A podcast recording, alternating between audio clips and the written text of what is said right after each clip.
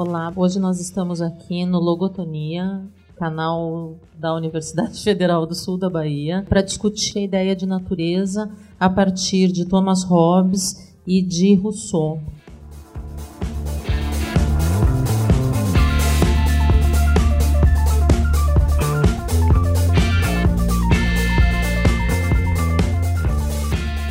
Para isso estamos eu, professora Janaína Zitolosada, professora Francis Meire Alves da Silva, Fran, e o professor Guilherme Fóscolo.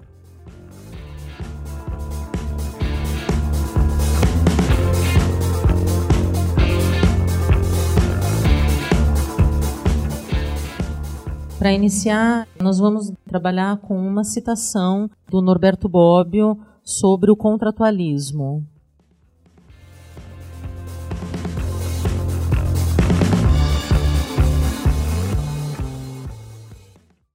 No dicionário político do Bob, ele diz assim: o contratualismo compreende todas as teorias políticas que vêm à origem da sociedade e o fundamento do poder político num contrato, isto é, num acordo tácito ou expresso entre a maioria dos indivíduos, acordo que assinalaria o fim do Estado natural e o início do Estado social e político. Ele está tentando mostrar aí para gente o que, que há de comum entre os contratualistas, porque a gente pode pensar no Hobbes, né, que seria um dos primeiros contratualistas lá do século XVII, apesar de a gente poder retornar ainda mais para a antiguidade, você tem lá na República alguma coisa que o pessoal já fisga para falar que tem um contrato, essa ideia de um, de um acordo, né? Mas ele vai dizer então, o Bob, que tem pelo menos três pontos em comum, né? A liberdade, o estado de natureza, e aí cada um desses pensadores, desses filósofos, o Hobbes, o Locke, o Rousseau, né? Até Kant depois, vão entender a liberdade do estado de natureza de uma forma diferente. Né? Depois você tem o momento do contrato, do acordo, e esse momento depois do acordo. Eles também vão ter em comum a ideia do racionalismo, né? da razão, o contrato como alguma coisa que teria que articular a razão seria aquilo que faria uma articulação entre o pensamento. Os três autores clássicos do contratualismo, né, Hobbes, Locke e Rousseau, eles vão ter em comum, segundo o, o Bob, segundo o pessoal que, que entende e estuda o contratualismo, a ideia da liberdade de Estado, né, a ideia da liberdade de natureza, a ideia de liberdade, o Estado de natureza anterior ao contrato, ou seja, como os homens se relacionam, como eles se sentem antes de um acordo tácito, ou mesmo um acordo existente físico, né, um, enfim, uma ideia de Estado, e eles têm uma, uma, uma, concepção, uma impressão diferente de como é que é esse Estado de natureza. Depois a ideia do acordo, como que isso é estabelecido, e o que vem depois, né? O que, que seria essa sociedade pós-acordo.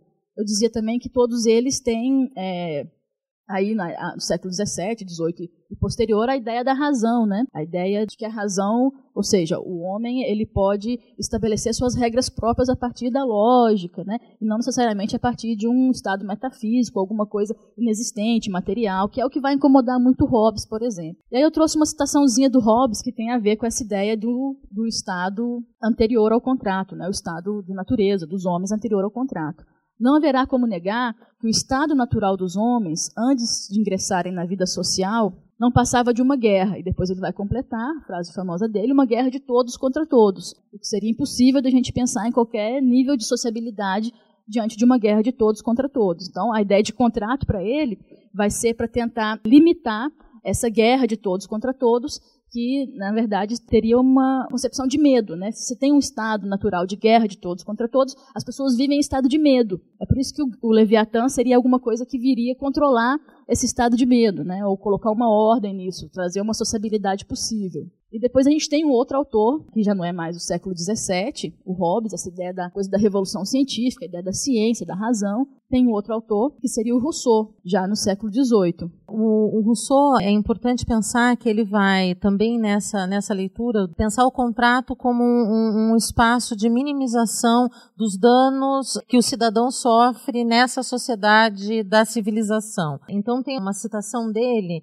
que eu acho importante lembrar, que diz assim: um autor célebre, calculando os bens e os males da vida humana e comparando as duas somas, achou que a última ultrapassa em muito a primeira e que, afinal das contas, a vida era para o homem um péssimo presente. Não me surpreende esta conclusão, diz ele. O autor tirou todas as suas conclusões da constituição do homem civil. Se tivesse se informado sobre o homem natural, pode-se imaginar que encontraria resultados muito diversos. Perceberia que só o homem, que o homem só tem aqueles males que a si mesmo se infligiu e que a natureza está justificada. Não foi sem esforço que conseguimos tornar-nos tão infelizes.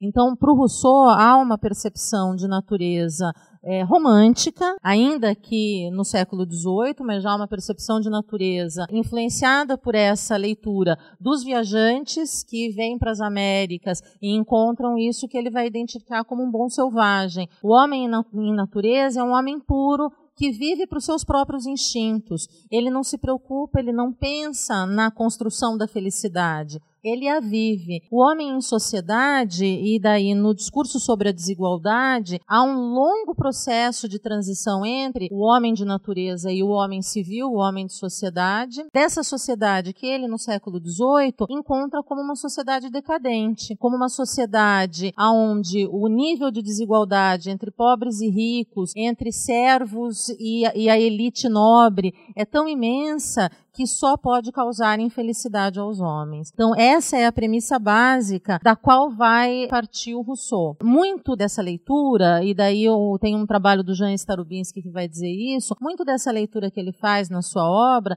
se dá em função da sua experiência cotidiana. Ele é quase como um desterrado, ele é um cidadão de Genebra, mas Genebra não o reconhece. No discurso da desigualdade, ele faz um, um longo elogio a, a Genebra, mas é uma cidade na qual ele não se reconhece. Por outro lado, ele também não se sente cidadão de outras localidades, ainda que viva muitos anos em Paris. E em Paris ele vai perceber o empobrecimento absurdo dessa sociedade do século XVIII. Então, ele vai ver com seus próprios olhos a extensa fome, ele vai ver a tragédia do camponês e do pobre urbano, e isso vai motivá-lo a olhar para essa sociedade como uma sociedade decadente e, portanto, buscar outras sociedades aonde esse homem seja feliz, onde esse homem possa buscar a felicidade. E essa sociedade ele vai encontrar a partir das leituras dos tratados dos viajantes, no homem primitivo, no homem que está distante dele, que ele não conhece, ele não tem acesso real a esse homem, mas através de uma história e de uma memória de um outro autor, ele entra, ou de outros autores, ele entra em contato com esse homem que vai ser para ele o homem ideal. Queria tentar fazer uma primeira rápida costura entre os, dois autores. É, e aí, como lembrado é, pela Fran no início do nosso diálogo anterior à gravação, de que o Hobbes e o Rousseau parecem dois personagens profundamente enraizados né, nos horizontes históricos dos quais eles emergem. Né? E uma leitura, talvez, que eu queria propor, que poderia ligar esses dois autores mais na linha de uma filosofia da história, é a leitura de um Kozelek naquela obra Crítica e Crise, e ele vai, uh, ele abre com Hobbes, né, dizendo que parece que há de fato, por causa das guerras civis religiosas, uma demanda estrutural, econômica, política, etc., enfim, pelo, pelo, absolutismo de Estado, que o Hobbes, portanto, vai passar a defender como solução para esse suposto estado de natureza, na medida que os homens, naquele horizonte histórico, não conseguem se resolver. Bom, rapidamente, só para dar uma passada no que, que foi esse horizonte das guerras religiosas, você tem uma série de cultos protestantes na Inglaterra, cada um reivindicando para si o estatuto de intérprete da palavra divina, e uma vez que você tem várias pessoas disputando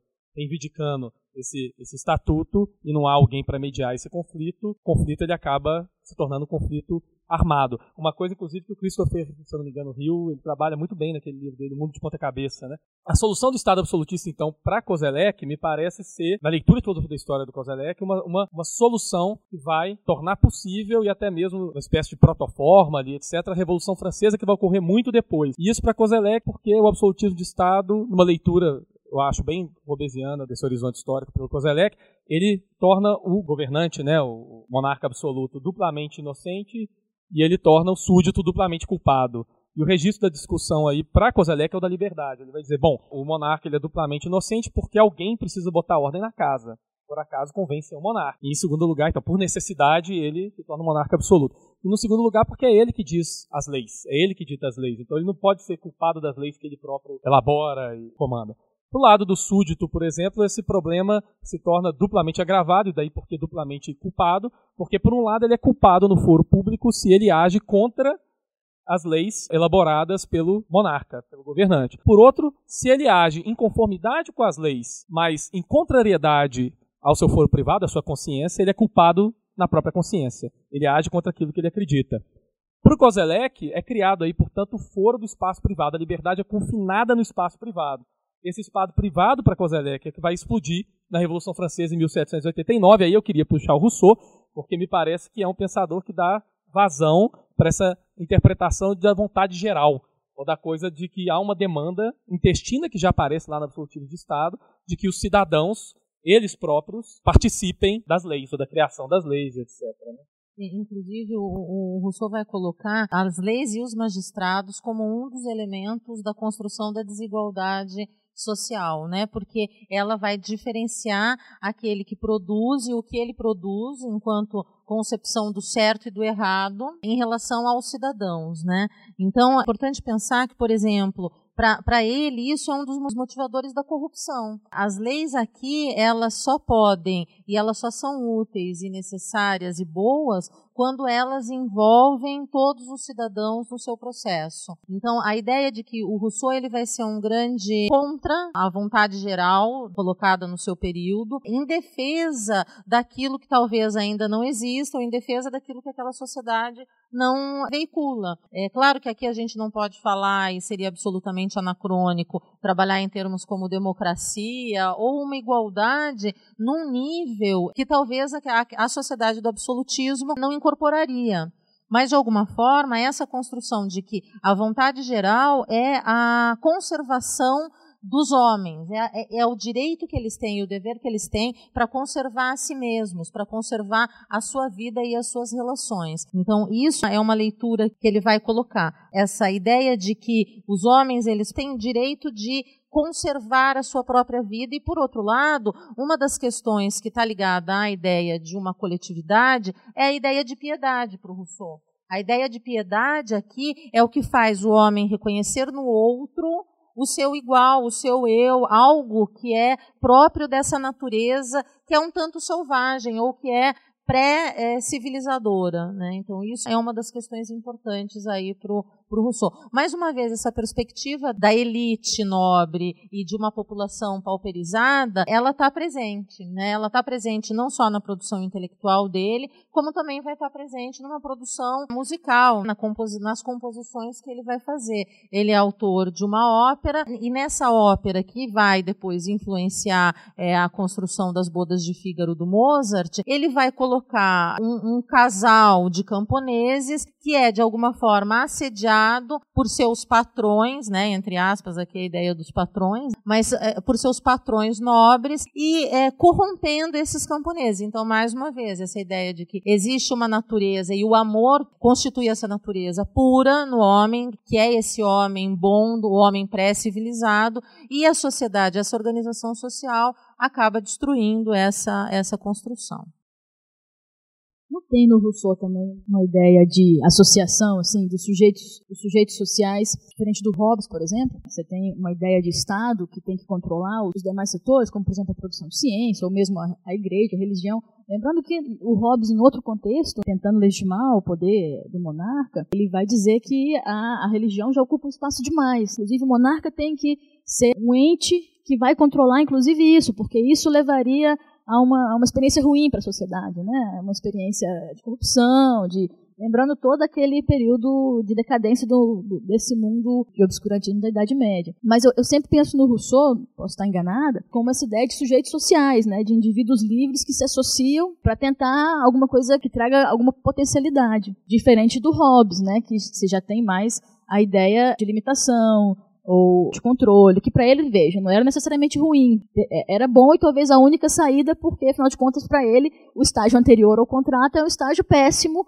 em que os homens vivem em estado de medo e de guerra perpétua. Então, isso seria a barbárie. Inclusive, o Rousseau ele, ele reconhece a importância, a necessidade do monarca, desde que esse monarca seja representante dessa vontade coletiva, dessa vontade geral. Então, o monarca ele é aquele que pode é, dar corpo a esse Estado, mas ele só pode dar corpo a esse Estado quando ele é corpo dessa, dessa vontade geral desses cidadãos, né? Levando em consideração a, a, metáfora, é como se o Estado existisse no indivíduo. É como se o Estado fosse uma representação de indivíduos e o Estado existisse no indivíduo. Né? É uma associação, como se o Estado fosse pequena associação de indivíduozinhos. Né? Depois ele vai se incomodar, claro, com essa ideia de uma maioria e tal.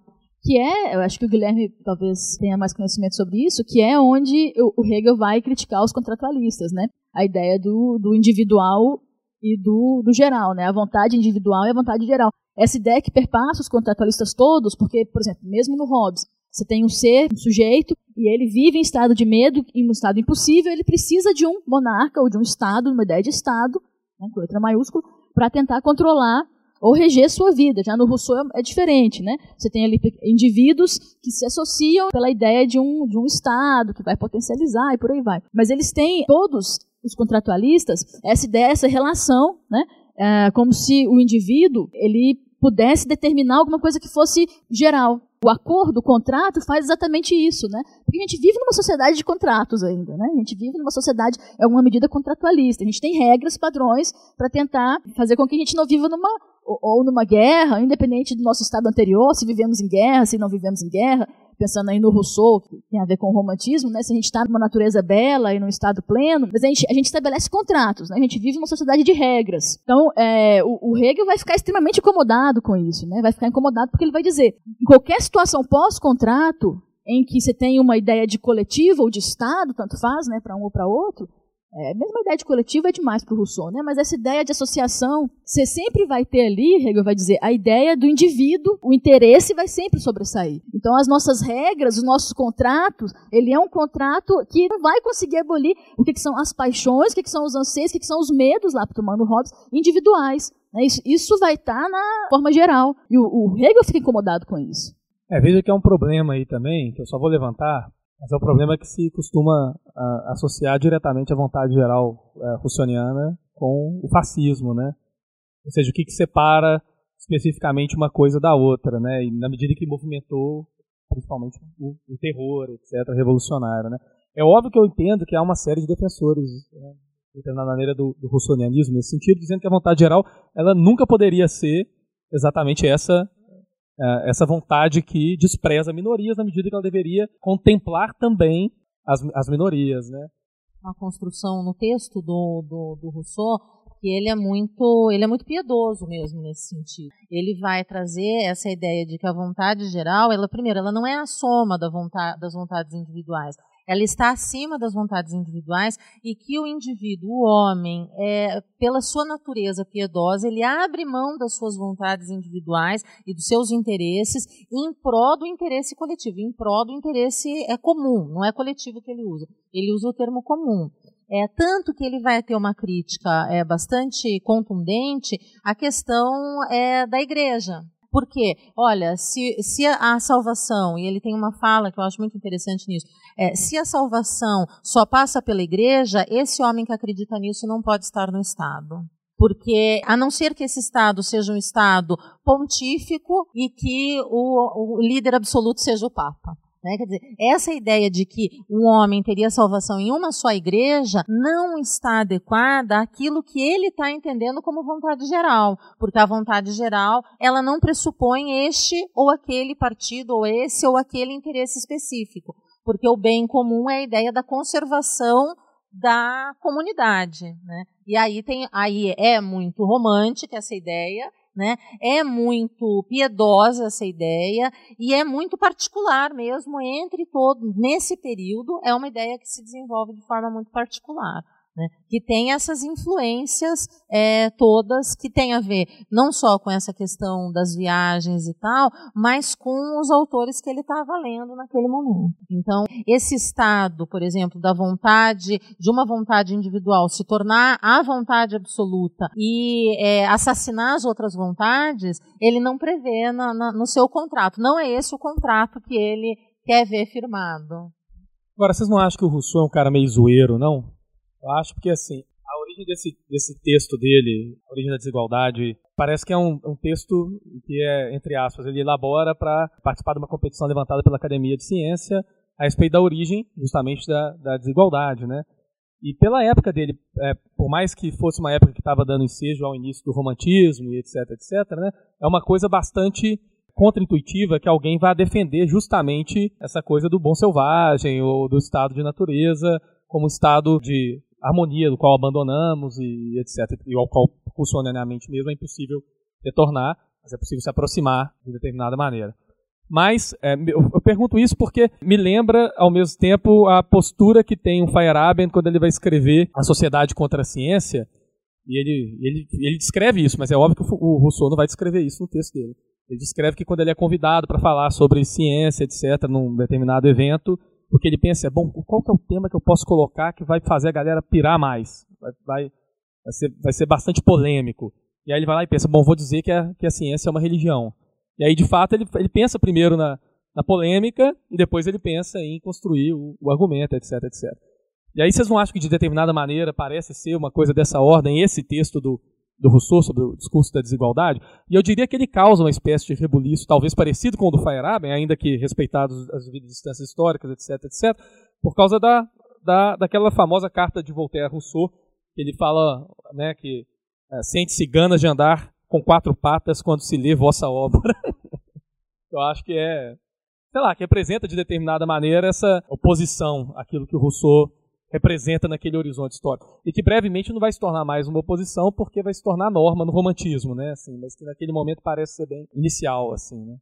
Tem, tem, uma coisa interessante, esse texto é, é, é, segue essa lógica dos concursos acadêmicos do século XVIII. A Academia de Dijon abre um concurso com esse tema. Ele leva um ano para escrever esse discurso. Ele se afasta, ele vai escrever isso nas florestas, né, próximas florestas, no campo. E o Starobinski vai dizer que ele, ele erra totalmente. Porque se ele queria agradar Genebra, ele erra. Se ele queria agradar a Academia de Dijon, ele erra, inclusive porque ele perde o concurso. Quem ganha um concurso é um padre e que que a obra desse padre nem é conhecida, ninguém nem sabe quem ele foi.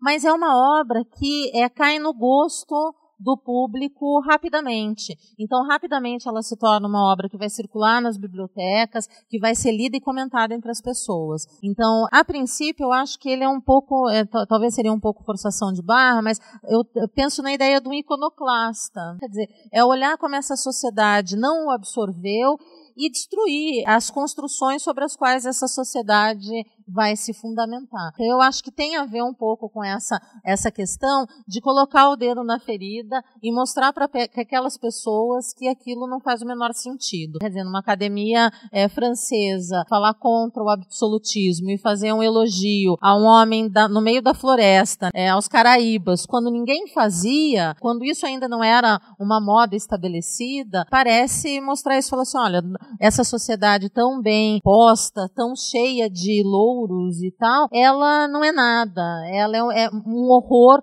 perto daquilo que se vive lá nas matas e nas florestas. Então, me parece que nesse sentido, sim, é uma, uma crítica tão contundente que mostra o ridículo que a sociedade se, se coloca. É, eu estou achando legal essa discussão sobre o Rousseau. Eu fiz inclusive um link com Hobbes, que é a minha tarefa aqui. Eu vou deixar vocês conversando aí sobre o Rousseau, mas eu vou puxar de novo para o Hobbes.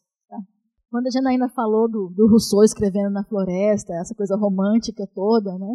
É, o Hobbes também, ele, ele, escrevia assim um pouco numa situação fora da academia, mas não que ele gostasse dessa coisa romântica, eu vou escrever à beira do rio, e assistindo à beira-mar, sei lá o quê, vendo a, a, natureza, e a minha inspiração vai vir daí, né? Ele sempre quis fazer parte da Royal Society of Science. Mas ele, ele não entrou. Em grande parte, talvez porque ele já tivesse tido bastante brigas, divergências com alguns dos membros da Royal Society, embora ele fosse amigo de alguns outros, como por exemplo William Harvey, cara que vai reformular a coisa da circulação e tudo. Ou talvez porque ele fosse, e aí tomando a, retomando a fala do Guilherme, talvez ele fosse um ortodoxo religioso. Isso é interessante porque a visão toda do Hobbes é tentar retirar o que, que era aquela uma rejeição é, do poder que a igreja tinha. Né? Então vamos colocar isso, é, de, é, o poder da igreja submisso ao Estado. Né? E ele cria depois um próprio Estado, que é um Estado que, se você fosse jogar a própria teoria do Hobbes contra ele mesmo, o próprio Estado ele é um Estado imaterial, metafísico, a ideia de Leviatã, né? o monstro, literalmente, que ele cria. Né? Porque o Hobbes, apesar dele criticar o método científico, a experimentação, né? e aí entrando já na, na questão dele com Boyle, ele é um cara que vai ser famoso pela crítica que ele faz ao processo experimental, ao método experimental, mas ele não abandona isso por completo. Primeiro porque ele quer refutar o poder que a igreja tem. E ele quer ocupar esse papel de ciência, né? Ele era também um filósofo natural, ele não tem só uma filosofia política. Ele tem uma filosofia da natureza que a gente basicamente esconde porque ele entrou em atrito com a Royal Society, em especial com Robert Boyle, que tem a teoria ou a ideia do vácuo, a máquina, que foi aquilo que a ciência corroborou como verdadeiro, como método aceitável, tudo mais. Então, o Thomas Hobbes, por um lado, é um monista, ele é um materialista, mas ele não só refuta o método experimental, pura e simplesmente, é, isso tem tudo a ver com a discussão própria do século XVII, mas ele tem alguma coisa própria desse pensamento do século XVII, tipo, o pensamento racionalista, que vai dar origem à ciência moderna e por aí vai, a própria experimentação. Ele tem, por exemplo, um pensamento todo geométrico. Né? O pensamento do Hobbes é um pensamento geométrico. Você tem ali homens que vivem um estado, depois um estado que vai ter que é, reger isso tudo. Né? É um pensamento extremamente geométrico. Inclusive, a ideia de experimentação que ele refuta em Boyle, ele está refutando a causa, que é alguma coisa que Newton depois vai dizer, não, a gente vai abolir a ideia de ter que explicar as causas, a gente precisa nos preocupar com a prática. Isso vai ser a espinha dorsal do método experimental, ou seja, do nascimento da ciência moderna. Né? E se a gente fizer uma leitura galileana de que a ciência moderna é basicamente experimentação, a gente sabe que não é, né? mas nesse momento ela ocupa um, lugar importante de destaque. Então, o, o, o Hobbes, ele está muito próximo desse debate todo entre igreja, Estado e, e ciência, e ele coloca o Estado numa posição é, de supremacia, assim, né? o Estado para Hobbes é o Deus na Terra, né? É, mas esse é exatamente o problema, porque ele está fazendo essa construção de um Estado que é Deus na Terra, para tentar é, retirar o, o, poder, a corrupção, alguma coisa assim, que era aquilo que a igreja ocupava, o lugar que a igreja ocupava. Ele é um religioso ortodoxo, mas ele quer que a igreja tenha um lugar que é abaixo do Estado. E ele cria um Estado que é um Estado que não é material como ele gostaria, ou um Estado aceitável dentro de um processo de criação de ciência, de algo que tem que ser material, dentro de uma lógica. Ele cria um Estado que é um Estado isso. Parece que é um, um ser à parte. Você não acha que tem uma coisa ali, mais ou menos como tem em Maquiavel, que uma preocupação com a, a guerra civil? Ou seja, o pior cenário possível é o cenário de guerra civil. E diante desse cenário se justifica um absolutismo de Estado, por exemplo. Que é óbvio, quando Hobbes escreve, o absolutismo já está funcionando, ele não está criando essa ideia nem nada. E por outro lado, muita gente se esquece do, do cidadão do Hobbes, que é o ponto onde ele de fato postula que o cidadão pode se rebelar contra o monarca absoluto no caso dele não cumprir com o contrato, etc, etc, né? Então tem esse aspecto também de que não é que o monarca pode fazer tudo aquilo que ele quer, etc. Eu acho que dialoga bastante até com o Maquiavel também, né? Com a construção do ponto de vista temporal, né? Quer dizer, com as revoltas e as revoluções que acontecem na Inglaterra e com a necessidade de você mudar a estrutura de governo mesmo, criando outro poder que não o poder do príncipe, que não o poder da realeza. Então tem a ver também com essa questão de outros atores que não estavam colocados na organização do poder passarem a contribuir a limitarem o poder do monarca de alguma forma, né? Tem, uma, tem a ver com essa coisa das, da Revolução Gloriosa. É, agora eu queria colocar só uma pergunta assim também, né, em relação aos autores, porque é, me parece, eu posso estar errado, baseado maionese, mas que esse conceito, eu até tinha falado isso no primeiro encontro de Maquiavel, esses conceitos, o conceito de natureza, ele parece participar muito de uma construção moderna, que né, tem seu início no século XV, XIV, etc., mas que vai desaguar no conceito de natureza romântico lá após Rousseau. Né? E aí me parece que esse tipo de construção ela acaba abrindo espaço para uma espécie de conceito vazio. Ou seja, cabe-se quase tudo dentro do conceito de natureza ao sabor daquilo que você quer justificar. No caso de Hobbes, cabe-se uma natureza, um aspecto intempestivo, de guerra, etc, etc. Por aí vai, isso justifica o absolutismo de Estado. No caso de Rousseau, essa unidade perdida, que não é nenhuma coisa moderna, é uma coisa que está lá nos gregos, etc. Uma unidade originária que você perdeu. Houve uma separação entre o ser humano e o todo que ele deveria compor, etc. E que, enfim, ficou para trás e que, de determinada maneira, deveria se consolidar no padrão que a gente deve resgatar. Agora, no Rousseau, no Hobbes, muito pouco se discute de que você está lidando o tempo inteiro com imagens, não com a coisa mesma. Então, no caso do Hobbes, você está lidando com um horizonte histórico que justifica determinado tipo de política. Caso de Rousseau, uma imagem que você quer resgatar, uma imagem de natureza bucólica, etc., que vai acabar compondo a imagem de natureza romântica. Né? De determinada maneira, isso se estende para o século XX de maneira quase inquestionada. Um cara como Timothy Morton, por exemplo, que é um cara da teoria da literatura e da filosofia, etc., é um cara que vai chamar a atenção para isso. Fala, pô, como que a gente, até mesmo nos livros de ciência cotidiana, etc., faz uso desse termo de uma maneira muito pouco crítica, né? Como que a gente associa esse termo, essas imagens que são construídas em vasta extensão é, por uma filosofia ainda naturalista, etc., e muito maior ainda pelo romantismo, né, pela literatura romântica e etc., e a gente esquece de que tentar retornar a essa natureza perdida, ou olhar para essa natureza, etc., justifica uma série de coisas. Pode justificar desde o patriarcado machista, etc., até também uma visão de que o ser humano destrói a natureza e não é a natureza e, portanto, deve ser eliminado, etc até trocentas outras coisas, né? A gente vai preenchendo esse conteúdo, mas de, maneira geral a gente nunca está olhando para o mundo mesmo, assim, para as coisas mesmo do mundo, está olhando para uma imagem construída, etc, e tentando habitar essa imagem ou retornar essa imagem. Muito curiosa é que a natureza é sempre o outro, é o outro lugar, é o outro espaço, é o que está distante e que, mesmo que essa natureza não esteja nesse passado imemorial, ela é o espaço que eu não tenho acesso. Quer dizer, nem o Rousseau tinha acesso, nem os modernos vão ter acesso, porque ela vai estar lá no outro continente, perdida. Ela não é uma natureza que está aqui ao lado da civilização, ela está distante. E aí se cria essa oposição entre civilização de um lado, natureza do outro, homem civilizado, homem selvagem, e que até hoje é, quando a gente discute ideia de natureza, ainda é um gargalo. Quer dizer, ainda nós não nos encontramos, mesmo quando discutimos animais, não nos encontramos no interior do reino animal. Então sempre nos diferenciamos, ou pela memória, ou pela razão, ou pela história, qualquer coisa que diga eu não sou animal, eu sou o ser humano e, portanto, eu me torno afastado e o animal me nega. Né? Então, é essa construção de que a natureza continua sendo uma negação aí da nossa civilização. Então, uh, se isso é criado lá e vem se arrastando e vem se requintando nesse tempo todo, não, não somos nós que estamos resolvendo isso né? Porque também nós não temos interesse é, público coletivo em nos tornarmos mais naturais ou mais selvagens ou abrir mão daquilo que nos caracteriza na nossa distinção enquanto espécie, né? Somos especistas nesse sentido. Eu acho que o último corte que a gente faz, pensando aí no, nesses cortes, né? Que é o corte é, da ciência lá no século XVII, daí esses caras todos, você vai fazer uma divisão de novo entre o que é a natureza e o que é o conhecimento. Então, tanto é que o conhecimento tem um sujeito e um objeto. A natureza vai ser objeto. O ser humano, aí é interessante a palavra, ser humano, você não é humano, você precisa ser humano.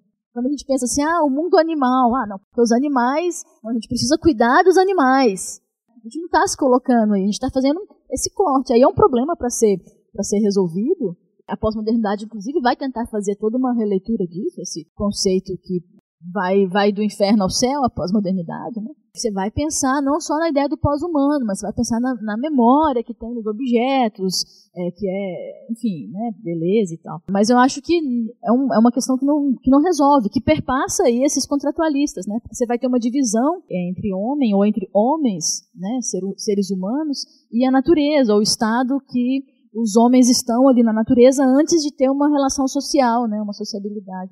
Lembrando que o Locke, que é o que a gente acabou não contemplando, que é o empirista, né, também é outro que é conhecido mais pela, pela filosofia natural, pela questão do empirismo, do que por uma filosofia política. Ele, diferente dos demais que a gente discutiu, diferente do Hobbes, diferente do, do Rousseau, ele tem uma ideia de que existe uma sociabilidade própria da natureza humana então, a ideia pré-contrato para o Locke prevê alguma possibilidade de sociabilidade, como se nosso instinto fosse o instinto da sociabilidade. Isso é o que vai possibilitar ele pensar em empirismo. Ele está justificando empiricamente, inclusive, a relação como os homens é, se relacionam, né? Como ele, ele, explica empiricamente a possibilidade de relação entre homens, né? Por que, os homens se relacionam? Por que existe uma sociedade, um estado, coisa do tipo? Porque anterior à ideia de um contrato, à necessidade de um contrato, você tem em Locke alguma coisa ali no instinto que levaria o homem naturalmente ao estado social. É, que não sabe ainda que existe um trem chamado sistema límbico no cérebro, que existem outros animais também, sociais, né? A gente leva a ideia do, do, do Mogli lá, do, do menino lobo. E aí, o que, que você faz com isso, né? É, é, é completamente inesperado. Não é um humano. Ele tem um instinto para sociabilidade, mas é, A gente vive o corte ainda, né? A gente não tem essas soluções para isso. A gente vive o corte sujeito objeto, natureza homem, né? É, não, só estendendo no que a Fran falou, é porque me parece, inclusive, que essa, essa discussão entre se somos ou não somos modernos não é uma discussão que diz respeito nem ao século XVIII, nem aos nossos tempos, nem nada. Se a gente for pegar autores como o Hans Jauss, ele tem um, artigo, até esqueci qual é agora, que ele coloca essa questão uh, de que o que nós fazemos na era moderna e na pós-modernidade é o mesmo que os gregos já faziam no sentido da separação entre homem e natureza, ou sujeito e objeto, e tentar resgatar determinado tipo de passado perdido, coisa que tal e o que parece que acontece também na obra do Sloterdijk, da Natureza por Fazer, que ele vai dizer, olha, esse negócio de modernidade pós-modernidade é balela, porque parece que a gente está no mesmo ciclo, né, de tentativa de resolver um problema que foi posto há 3 mil anos atrás, 2 mil e, e tantos anos atrás. Lembra que a gente complexificou tanto os objetos quanto a natureza. Estamos aqui nós fazendo um, um, um debate super espontâneo, né, com microfones e uma câmera e captando som, então há toda uma complexidade de objetos, daquilo que a gente que, que, separa da gente, né? Mas que a gente se coloca também à disposição disso, né? Eles, a gente se altera também para esses dispositivos, assim como esses dispositivos nos alteram, né? A gente complexificou, né? Tanto a natureza, a gente estragou, diga-se de passagem, quanto os objetos, né? A gente criou objetos, a ideia de tecnologia mesmo, a gente criou objetos. Daí a ideia de inteligência artificial, né? Que é outra questão que a gente não sabe como lidar aparece sempre nos filmes, né? Exterminador do Futuro e o próprio filme Inteligência Artificial, né? A gente não sabe, existe inclusive uma incógnita sobre o que seria esse conceito de inteligência artificial. Né? A gente não sabe como lidar com isso, porque ele ultrapassa o nosso corte, que é o corte de sociedade que a gente estabeleceu, né? Nós somos humanos e então, entre a morte de um cachorro e a morte de um ser humano, você tem que, obviamente, eticamente, nós somos uma sociedade moral, escolher pela morte do cachorro. Por isso que a gente faz experimentos. Ou para piorar, né? O formatar um computador e a morte de um cachorro. A gente escolhe formatar, formatar um computador. computador né? Formatar um computador. Há toda um, uma hierarquia também moral que a gente estabelece a partir do corte sujeito-objeto, né? Gente não tem nenhuma, nenhuma pretensão de tentar responder isso, porque a gente não tem solução para isso, não. Bom, para finalizar esse nosso é, momento do canal Logotonia, eu vou fazer uma leitura para fazer justiça ao John Locke, que foi citado aqui, mas não foi citado devidamente. Ele tem uma citação que me parece que pode fechar muito bem esse nosso episódio e apontar é, para outras reflexões. Né? E ele diz assim: a liberdade natural do homem consiste em estar livre de qualquer poder superior na terra tendo somente a lei da natureza como regra. Fecha aspas. Assim nós encerramos mais uma edição do nosso canal Logotonia e nos vemos nos próximos episódios.